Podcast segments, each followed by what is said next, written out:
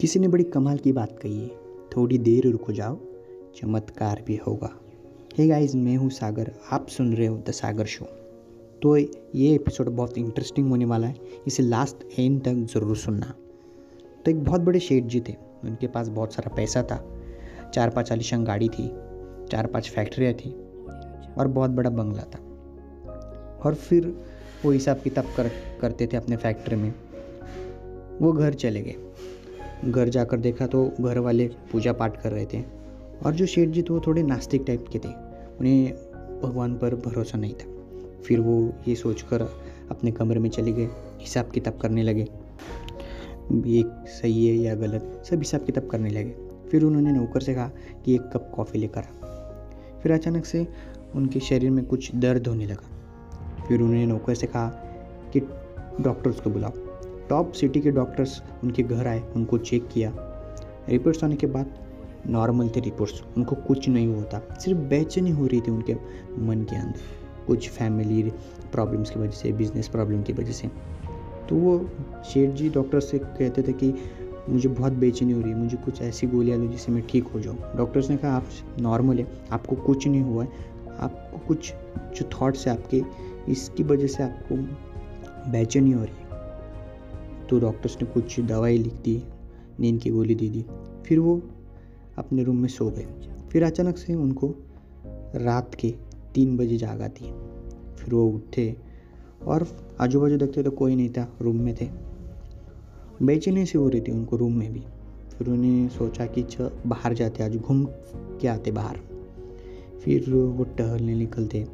टहलने के बाद तो टहलते टहलते फिर अचानक उनको एक पेड़ दिखता है। वो पेड़ के नीचे रुक जाते फिर वहाँ पर बैठते थोड़ी देर आराम करते और सोचने लगते कि मैंने कैसे स्ट्रगल किया था, मैंने कैसे इतना बड़ा बिज़नेस खड़ा किया, मेरे पास जब लाइफ में कुछ नहीं था तो मैंने कैसे स्ट्रगल करके इतना बड़ा बिज़नेस खड़ा किया और मुझे बेचैनी क्यों हो रही है? मेरे पास सब कुछ तो है। फिर क्या कमी है मुझमें? फिर अचानक से वहाँ पर एक कुत्ता आ जाता है।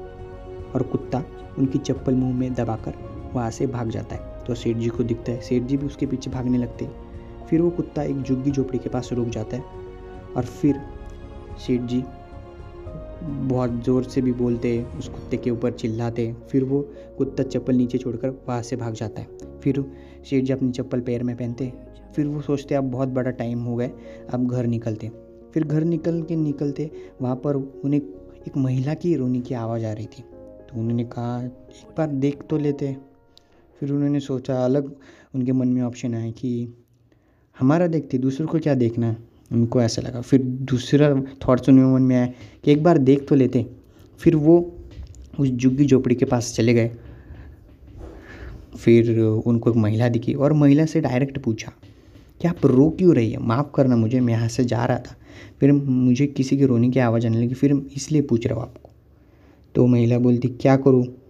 मेरी जो बच्ची है, वो बहुत बीमार है और डॉक्टर्स लोग कह रहे हैं कि बहुत खर्च आएगा इसे ठीक करने में। तो मेरे पास पैसे नहीं है, इसलिए मैं इसलिए मैं रो रही हूँ। तो शेठ जी बोलते तो रोने से कोई पैसे नहीं देगा आपको। किसी से मदद मांगो तो भी आप पैसे नहीं देगा। और सुबह सुबह क्यों रो रही है आप? तो वो महिला बोलती है कि, एक कल रात यहाँ से एक पापा गुजर रहे थे। उन्होंने कहा, बेटा, तुम सुबह चार बजे से रोना शुरू कर दो। कोई तुम्हें भगवान के ज़रिए मदद करने वाला है। और बार बार भगवान का नाम लो। शायद तुम्हारी भगवान प्रार्थना सुन ले। और उसे लगता है कि कि शायद मेरी भगवान प्रार्थना सुन ले। वो शेठ जी को कहती है कि शायद मेरी भगवान प्रार्थना सुन ले और मेरी बच्ची ठीक हो जाए। फिर उस शेठ जी का दिल पिघल गया। शेठ जी ने तुरंत एंबुलेंस बुलाई। उस डॉक्टर्स को कहा कि इस बच्चे को तुरंत ठीक कराओ और इसकी सारी ज़िम्मेदारी इसका खर्चा मैं मैं पूरा उठाऊँगा। वो महिला खुश हो जाती है और सेठ जी से कहती है कि धन्यवाद, उस बाबा की बात सच में हो गई। और वो सेठ जी बोलते कि कल से तुम मेरे फैक्ट्री में काम में आ सकती है, मेरी चार पाँच फैक्ट्री है, वहाँ पर आप काम कर सकती हो। और सेठ जी ने एक छोटा सा घर भी उस महिला को दे दिया। और सेठ जी की बेचैनी जब एंबुलेंस बुलाई तभी चली गई थी। फिर भी सेठ जी के एक मन में डाउट आ रहे थे। बहुत सारे डाउट आ रहे थे कि मैं भगवान को मानता नहीं हूँ, डिस्टेंस रखता हूँ बहुत सारा। फिर भगवान मुझे ही क्यों ऐसा दे रहा है? उनको समझ में नहीं आ रहा था। उनको पता नहीं चल रहा था कि भगवान ऐसे मेरे साथ क्यों कर रहे हैं। फिर उनको समझ में आया कि कर्म करते जाओ रिज़ल्ट अपने आप मिलेगा। काम करते जाओ, रिज़ल्ट अपने आप मिल जाएगा। उस सेठ जी को अपने काम पर बहुत भरोसा था। तभी उनको एक चीज़ समझ में आई कि भगवान ने सिर्फ़ मुझे ज़रिया बनाया उस महिला के पास पहुँचाने का।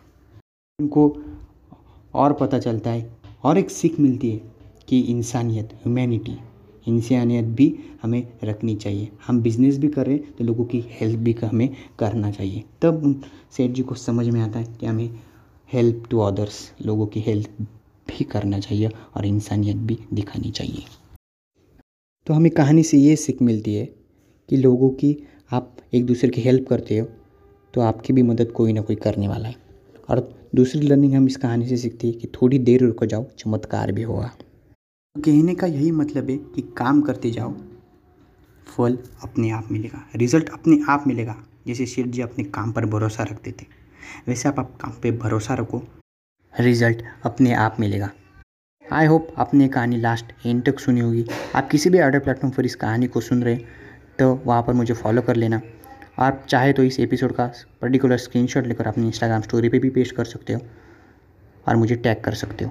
मैं ऐसे ही motivational stories philosophy life hacks और जो हमारे प्रॉब्लम्स होते हैं मैं एवलॉन सिंस एप्लीकेशन पे एक इवेंट ऑर्गेनाइज करता हूँ और वहाँ पर मैं लाइव बताता हूँ। तो आप भी वहाँ पर मुझे सुन सकते एवलॉन ऐप आप डाउनलोड कीजिए और मुझे वहाँ पर मेरी कम्युनिटी को ज्वाइन कीजिए और वहाँ पर मुझे आप सुन सकते हो। तो मैं हूँ आपका दोस्त Sagar. Stay awesome stay safe spread positivity